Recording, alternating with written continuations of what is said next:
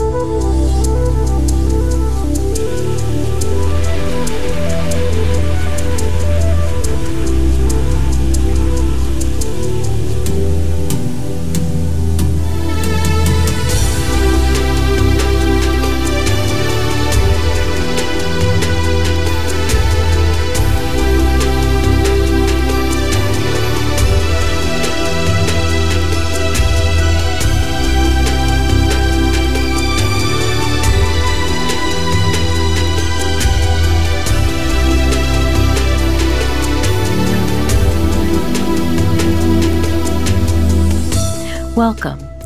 Mary Mac Show, where we will be talking about your feelings, experiences, and pain following the death of a loved one.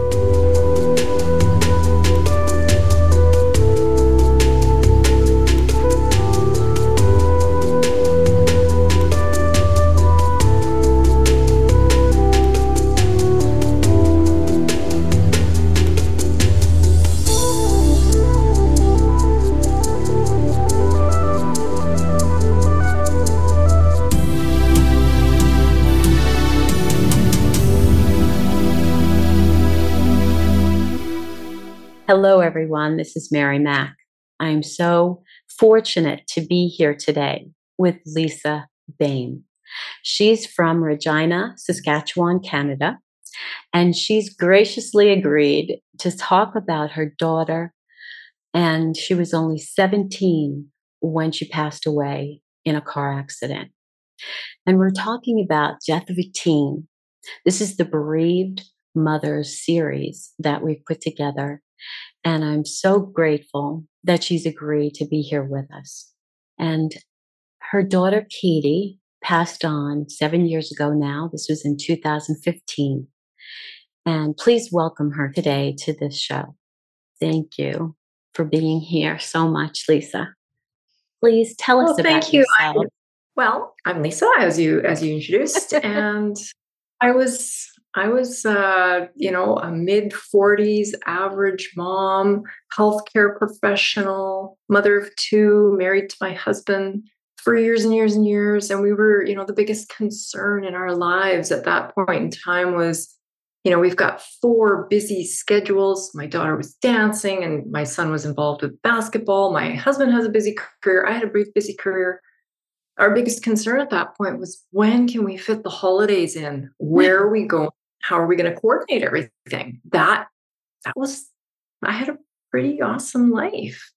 You know, at the time my daughter was 17 and my son was 15 and I suspect we had all the same growing pains and all of the same issues that most households do with teenagers you know we would we would argue about the the little things and uh, you know things like when you had to be home and and all of that kind of thing but life was good. We had we had you know just a, a lot of wonderful memories the four of us.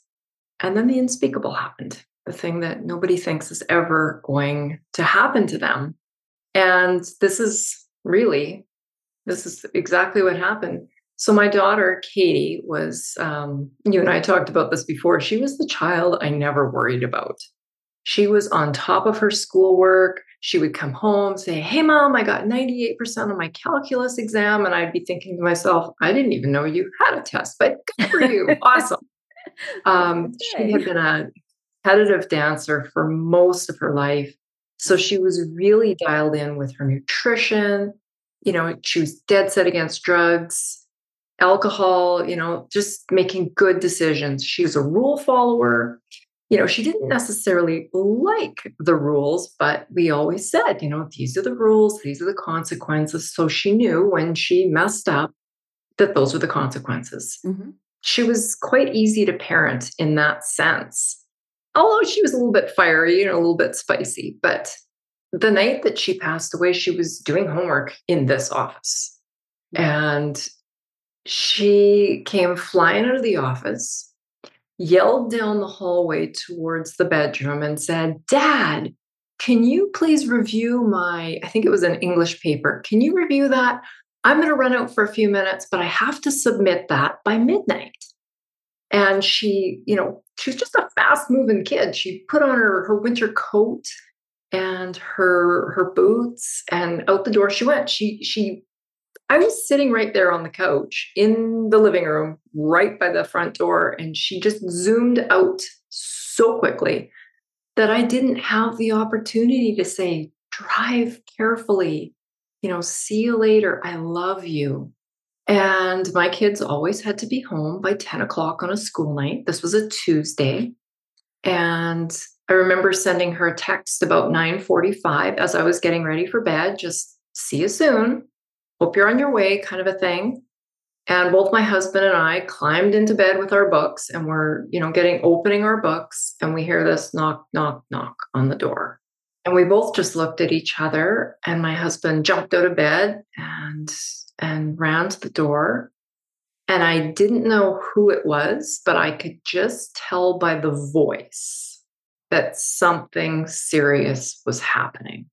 And normally, if anybody comes to the door and I'm in my pajamas, you're not going to see me. But I came, I think I came running down the hall. And here was a police officer and a lady dressed in black, who I later learned was the coroner. And honest to goodness, my husband said he knew right away.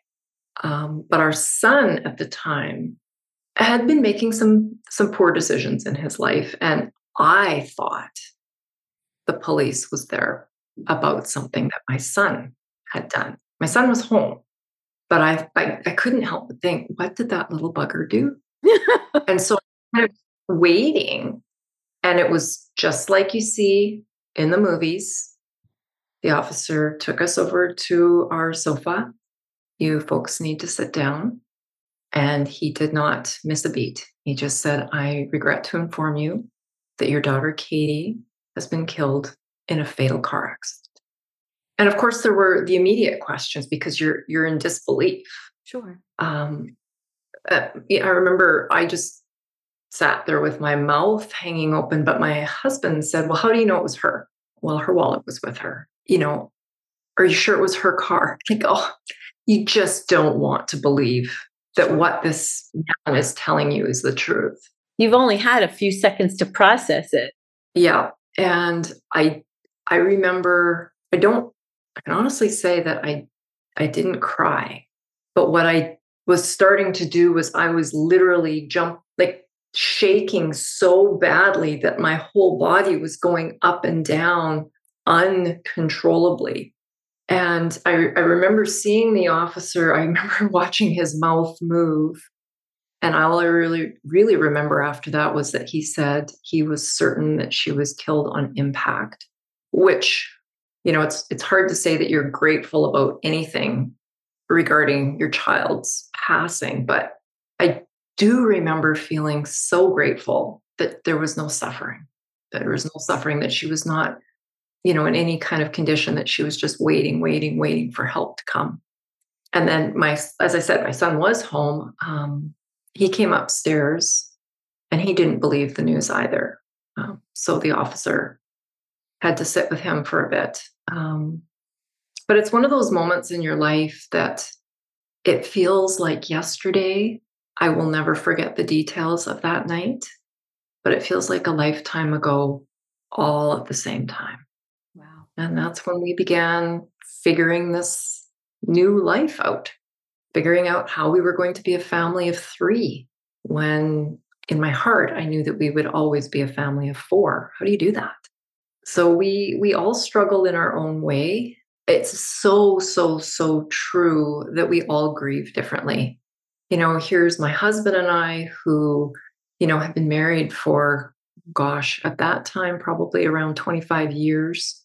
We've been together a long time. We had Katie together you know you marry somebody because you're so so so much like in your in your thinking we grieved like night and day wow i was the person who needed to talk i needed to do things in katie's honor i didn't want her forgotten i was just i i've learned since then that my trauma response is busyness so i thrived on that busy, busy, busy, talk, talk, talk, reach out. I'm also a fixer by nature. So I, I was looking for all the resources and how to help my son and where do we go for counseling and all this stuff. And my husband is is is very much a quiet griever. He grieves quietly on his own. I was fortunate. I had worked up at, at that point. I had been at the cancer agency where I work as a radiation therapist for 25 years. I had sick leave coming out the wazoo. And I thought, I think I think now's the time to take it. So I took 10 months off. Wow. To work on my grief. Well, and the other thing was I felt like I had to hold this little family together. Mm-hmm. You know, because we're all drastically doing our grief differently. I felt this need to just keep pulling them back in. I was so scared of losing someone else. And so I thought, well, if I can be the one at home um, as I said, my my son was struggling and and you know just making bad choices at that point in his life, and I I felt like I needed to be extra strong for him, whether that's right or wrong. So you know he he became my my mission every day. He became the reason that I put my feet on the ground every day. Mm-hmm. And again, as crazy as it sounds, I'm grateful.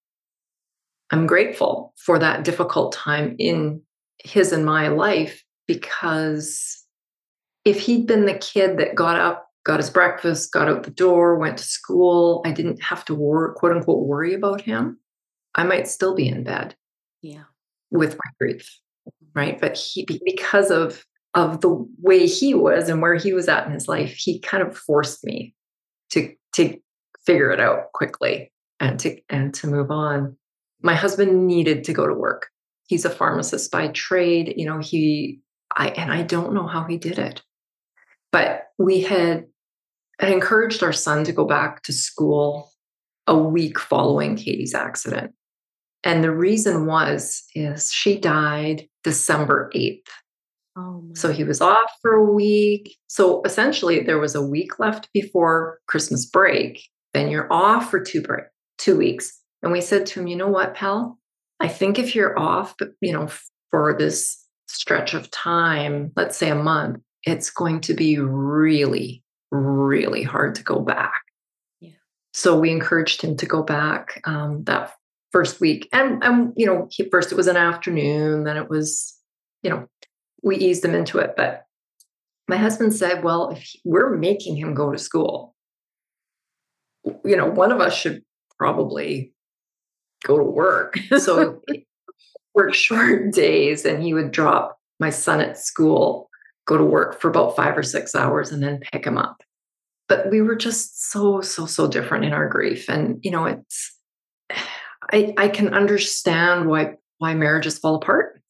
Interestingly enough, when I wrote my book, I did a lot of research on the topic of marriage after child loss and I think we've been led astray. Actually, over 70% of marriages do survive the loss of a child. But it's it, it just makes sense when you when you hear it. It's if your marriage was okay, what marriage is perfect? But if your marriage was okay going into this, odds are that it will be okay. You know, and providing that you each give each other grace and just really hold space for one another, but if your marriage wasn't in good shape and there was something big going on, you know, obviously added child loss is is not going to help. And and those marriages typically do fall apart. But i remember at the 6 month mark because we were doing our grief so differently thinking ooh i'm i'm not sure. I'm not sure if we're going to make it. But we did. We did. And i i think really the reason we did is just we couldn't really support one another. We could barely stand up ourselves. Right. We were both focused on helping our son, but there were a lot of days that we just said, I love you. I don't know how to support you right now, but know that I, as much as I can, I am here for you. And sometimes those are the only things that we were able to say, but it was just that reiteration and that acknowledgement that I do love you. I'm so sorry you're hurting. I'm hurting too. You know, we're doing the best we can. We tried counseling off the hop. uh, not marriage counseling, but family counseling for grief. Mm-hmm. And unfortunately, didn't have a good experience. Mm-hmm. We found, well, we were directed to uh, a young woman who I don't think had children herself. I don't think she had a whole lot of experience counseling families. And uh, I remember, I think it was the first day we met with her. I feel terrible admitting this now, but as much as I don't think I was really one for anger in my grief, I had angry moments.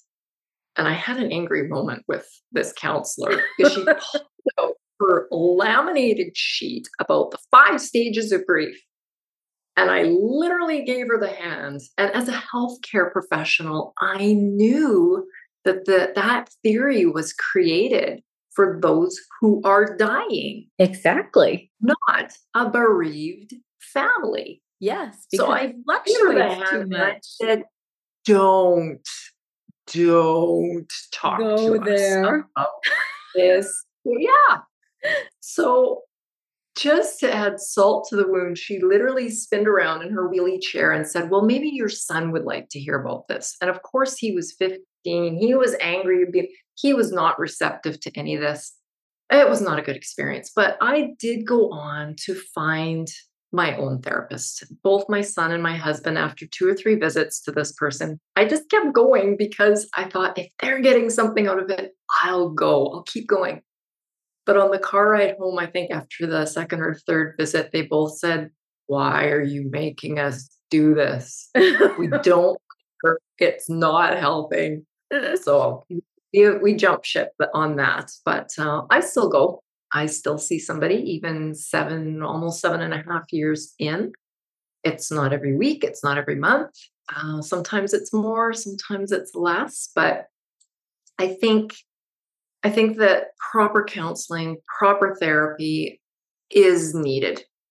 Yes, you know, support groups, peer support, all of this kind of thing are helpful, but I think well, I don't think I know a therapist and a counselor just have the extra training to help us deal with the things we're not even aware of that, that are in there that we need to sort through. But I also, prior to losing Katie, as I said, I was I, I, I still work in healthcare, but I was also working as a as a consultant and as a health coach. And you know, I've had my own struggles with um, anxiety and depression, you know, on and off throughout the years. And I, I really discovered years ago, actually, when my son was born, that exercise was like my antidepressant. And so I was a big believer that that exercise can help. Doesn't fix things, yeah. but it can help. Healthy eating, all of these things. So these tools were pre existing. And I remember running on my treadmill. As I said, we live in Canada. You know, it was December. We've got four foot snowbanks outside. so I would run on my treadmill. And I'm I'm not a gazelle. It's not pretty to watch me. It's kind of a disaster watching run. But I would plod along on the treadmill. I would run, I would run, I would run, I would run, I would run until I couldn't run, till I could barely go up the stairs to go back upstairs. But it gave me that that feeling. I don't want to say euphoria. I don't want to say the high because it just doesn't seem to go with with grief, but it would it would get my mental state to a space where I would think, okay, I can do this for one more day. So that was a huge, it got me through a lot, a lot, especially in the beginning. Having said that, I also hit what I'm going to call my rock bottom at about the six or seven month mark. And what I mean by that is I really wanted to join my daughter on the other side. Mm-hmm. I had been prescribed sleeping pills, and I remember counting them out in my hand. And my husband and I have a wine rack. Often have a dozen bottles or more in the house. We collect when we travel, and you know, and I I really remember trying to figure out, you know, in this deep, deep, dark hole. And it sounds crazy now, but I just remember thinking, okay, so do you take the sleeping pills first and wash them down with the wine? Or do you drink? Anyway, you know, just this irrational thinking. Mm-hmm. But I was, I had these pills in my hand. And I, I literally, as I'm thinking, trying to sort through this question of what do I do first and how do I make this happen, I glanced across the picture or the room at my daughter's picture. I didn't even mean to look at it, but my eyes just traveled across there. And it was almost as if she was talking to me. Mm-hmm. I wasn't hearing voices or anything, but she, it was just like, Mom. Yes. What are you What are you doing? Yeah. What, are you, what are you doing? And just so much disappointment in her in her voice or what I imagined her to saying. And then look at, you know, again, like, oh, like kind of had that jolt. And then, you know, kind of just sitting in my thoughts and my eyes kind of again across the room and saw a picture of my son. And and I I'm thankful that I was at least in a there must have been some kind of rationale, you know, working in my brain. And I thought, dear God, Lisa, how do you think this is going to help your son? If you do something like this, he will never have a chance of getting his feet underneath him again. And that I held on to that truth and that story, that that experience until I was at a speaking engagement um, a few years back prior to COVID, 2019, I guess. Mm-hmm and I was preparing this speech, and it was the whole uh, event was about overcoming. And my husband knew that I was going to be, you know, telling a bit about our story, but he didn't know. I never shared with him wow. about that day. And um, I still get a little bit emotional about it because as I'm Fine. practicing my speech for the first time in front of him, I just see him go white. He said, How come you didn't tell me? And all I could say was because I knew how broken you were, you didn't need anything more on your back. Mm-hmm. Probably not the right thing for anybody to do who's having those kinds of suicidal thoughts. But I, I share that story because I think being transparent is so important on this journey.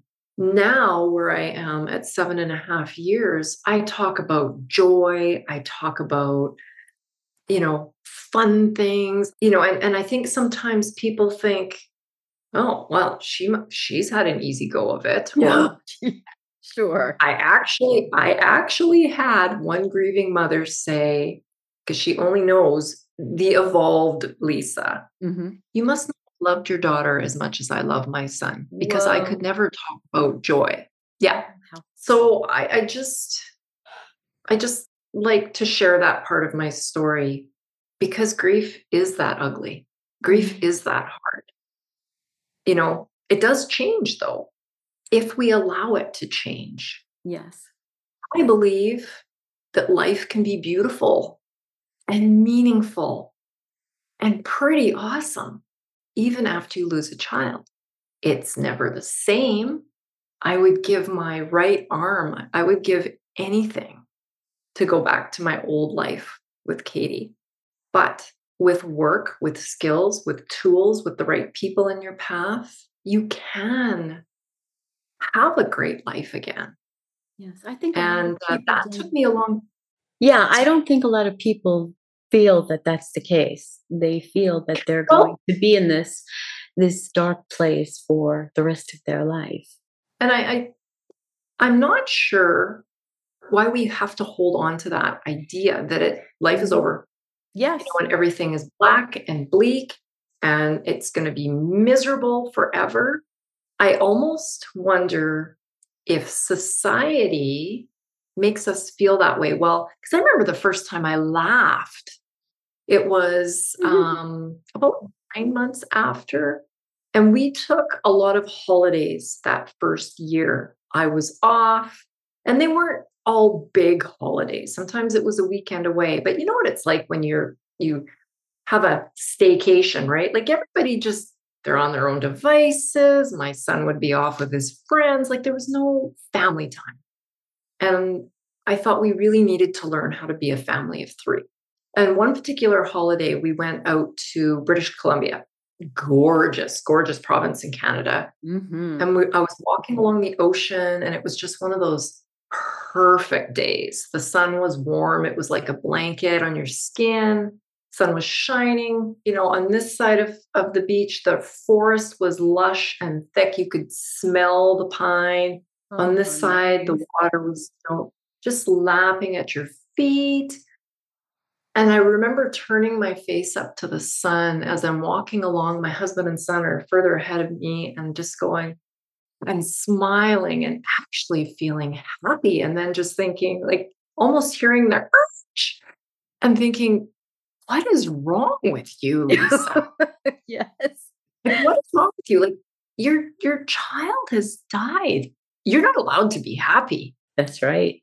But then I kind of had this Oprah moment, this epiphany, and I just thought, oh, I was happy for that little moment, but it didn't take my grief away. It didn't make me miss Katie any any more or any less rather. So I thought, I think it's really possible to carry our grief in one hand and joy, gratitude, whatever you want to call it, mm-hmm. in the other hand. So that was that's really been the way that I've moved forward with my life. I'm not never trying to get rid of my grief. I'm never trying to make it smaller. In fact, that thought took a huge weight off my shoulders because I thought somehow I had to make my grief different, make it smaller, make it lighter. And that moment made me think, no, I don't. No, I don't. Mm-hmm. I'm going to carry this sucker forever. Yeah. But I can still do things. I can build my life around my grief. Yes. Yes. I I think that's remarkable because I wish more people would really take those words to heed. You know, what you just said was so, I believe, is so important. I don't know where it was along society's uh, path where they tell, like, they make people believe that if you have uh, the death of a child, or if you have some violent death, for instance, or whatever death you're, you've experienced, somehow or another, you're not al- allowed to really live your life. You know, you're supposed to put the rest of your life on hold for some unknown reason. That's what we've taught each other. And I don't believe it needs to be that way. And obviously, Lisa, you don't either. You know, and you've experienced the good parts of life again. And I just want everyone to really take into account what Lisa just shared with you because it's it's a lesson that will change your life. And you need to. You know, no matter what we've been through, it's a valuable lesson, extremely valuable lesson that you've shared with us. And I hope everyone will really think about it. Let it sink in. You're not here to live the rest of your life in a dark place. You're here to live your life. And this is the only one we have. Well, and along those lines, you know, I'm, I think grief, especially acute grief, gives us a lot of time to think. Mm-hmm. And our mind goes to some pretty dark places, like I like I shared. Mm-hmm. But I always would come back to this one thought over and over and over again. And that was even in the early days, I believe that heaven isn't way up in the sky. I mm-hmm. believe that our, our people, our loved ones are still with us. It's just as mere mortals, as mere humans, we just don't have the ability to see them. But I would always imagine Katie over one shoulder or the other or in front of me and thinking, I wonder what she thinks. And just thinking, all I want to do is make her proud, Aww. make her smile, and want her to be around me more. And I just thought I, I always felt more connected to her. I felt that she was, you know, with me. I could feel her when I was in a better emotional place. When I was down and out and I was miserable in my grief, I didn't feel her at all. I didn't feel her presence at all. Point. So, of course, you crave that as a grieving mother. You crave the feeling of their presence. So, you know, it was kind of like Pavlov's dogs. Like it was like, it was this reinforcement all the time that, you know, okay, Lisa, like if you're, if you go on a holiday and you smile, Katie's there. If you're losing your mind over here and counting sleeping pills and wine bottles, she's not there. So it just, it was almost like an internal training, if you will, that just encouraged me to find more ways, to find moments of joy, things that made me smile. You know, doing, creating memorial projects for her, creating an angel garden in my backyard. And when I'm in there and I'm working on that, and, you know, the butterflies are coming, I feel close to Katie. So that is how I live my life now is how can I make my daughter proud? How can I honor her memory? How can I make her smile? Wow, that's wonderful. That's wonderful. Will you tell us about your book and tell us about your Angel Moms VIP community? Because you've sure. done an awful lot, you know, to honor her and to help other bereaved mothers. And I'm I'm so grateful to be able to promote that right now so that more people will know about it and share it with others who may be going through this now and don't know how to help another bereaved mother, but this is an excellent way to do it. Please tell us about that. Yeah. When I lost Katie in 2015, as I said, I was looking for all kinds of resources and sadly, I couldn't find a lot that either were encouraging or that gave me hope, or even that were specifically about losing a child. There's a number of books out there that are about general grief, but I just felt like when I was reading them, they, they didn't speak to me. Mm-hmm. I feel like the loss of a child is a really unique thing yeah. and it needs to be treated as such. So one day I said to my husband, I want to write a book. And he just looked at me and he said, What on earth would you write about? I said, Oh, yeah. I said, Our journey. Yeah. And he said, Why? Mm-hmm. And I said, Because I want to share our story in hopes that it might give one other person mm-hmm. some hope. So in 2019, I published Journey to Healing a mother's guide to navigating child loss. And it was it's a really unique book because it's not just here's my sad story, but I included quotes from 31 other mothers. Oh wow. And actually the book is more filled with tools, strategies, ideas, helpful thoughts, ways to reframe our thinking, because sometimes we can go down those dark holes, how to pull ourselves out and, yes. and cope. But most of all, hope. That's the underlying message. So after I published, I thought, okay, now what do I do? Because I, I felt like, okay, people can read a book, but we need more. We need interaction as grieving mothers. I think it's so powerful to talk to other grieving mothers. That was pivotal in my journey. I've met lots and lots of women early on and later on. But I remember early on, I, re- I met these two women at a bereaved moms get together. And it was like one of those, those situations where there's lots of people around you, but your vision just kind of goes in to focus on the, this conversation. This these two people. It was like in my mind's eye, they were the only two people there. They were both all put together, you know, makeup on, uh, hair done, and they were talking like they're two girlfriends, you know, who were just getting caught up.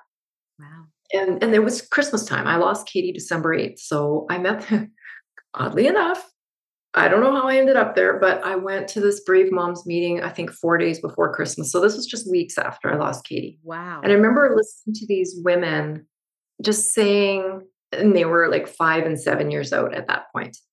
And the one woman said, Yeah, she goes, We're going to do Christmas. Uh, my son, she had the same situation, lost a daughter, had a surviving son, and said, My son deserves Christmas. He deserves happy memories too, but we're just not going to do it the same. We're going to have hot dogs and wieners, and we're going to open gifts up on on New Year's Eve. And, you know, like she just, they were going to do it different. But I just remember thinking, wow, if they can do it, so can I. That's right. And that, so then after I wrote my book, I created a couple of courses, and that was okay. But it was, you know, grief doesn't have a timeline. You don't go through a course mm-hmm. and graduate all healed. So I kind of put that to the side.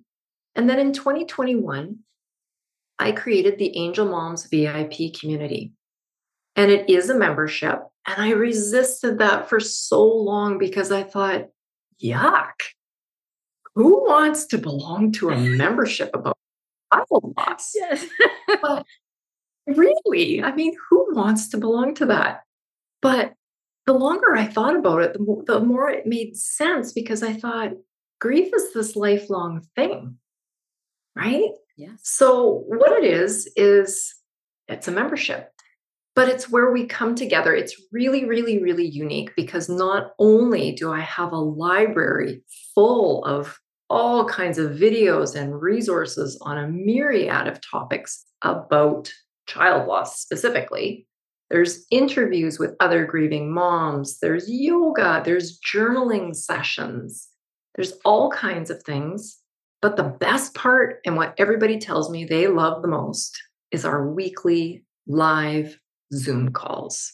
So if you can imagine, it's like you and I here, but with 25 to 30 of our other grieving mom friends. And every week is a little bit different. Sometimes we have a member mixer and we bring pictures of our kids and we share. And it might be, you know, here's my story, because I do think we need to tell our story. Mm-hmm. But it be you know, some moms who are further out saying, I'm working on this project. We have one lady at Christmas time. She started a project called Pajamas for Paige, or PJs for Paige, I guess it was. And she and all her family and all her friends bought pajamas that they thought that Paige would like, and they donated them.